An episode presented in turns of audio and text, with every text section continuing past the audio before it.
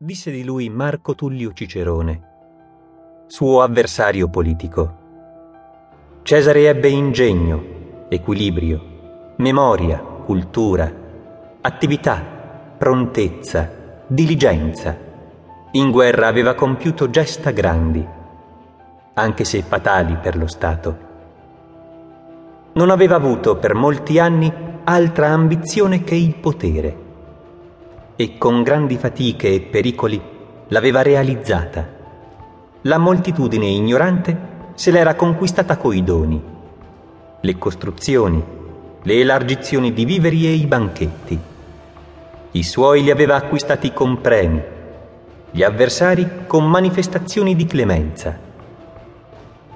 Insomma, aveva dato a una città che era stata libera l'abitudine di servire in parte per timore, in parte per rassegnazione. Nonostante il giudizio acuto ma critico del suo avversario, e nonostante tutta la sua vita sia stata una progressiva costruzione del proprio potere, Cesare non fu mai imperatore o re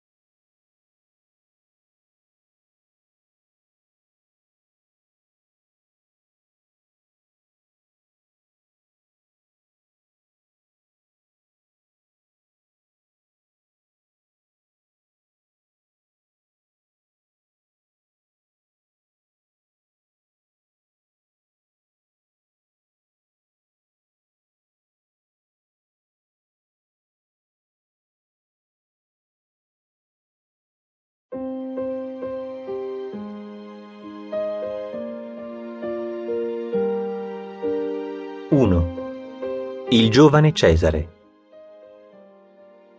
Cesare nacque a Roma il 12 luglio del 100 a.C. La famiglia del padre, la gens Iulia, faceva risalire le proprie origini a Iulo o Ascanio, figlio di Enea, a sua volta figlio della dea Venere e antenato di Romolo, primo re di Roma. La madre, Aurelia Cotta, apparteneva a una casata prestigiosa, che discendeva dal terzo re di Roma, Anco Marzio.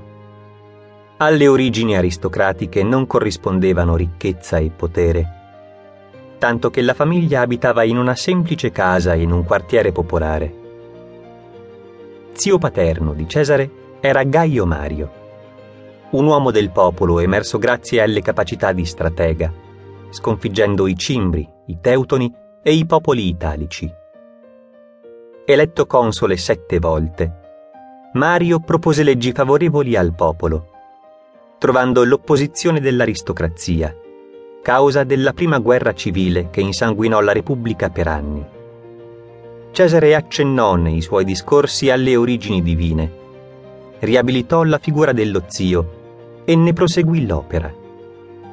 La vicinanza alla fazione dei popolari era rischiosa dopo la morte di Mario. Quando Lucio Cornelio Silla, sostenitore degli aristocratici, prese il potere divenendo dittatore, fece uccidere migliaia di oppositori con le loro famiglie al completo e confiscò le loro terre. Cesare non obbedì all'ordine di Silla di divorziare dalla moglie Cornelia Cinna e solo l'intercessione delle sacerdotesse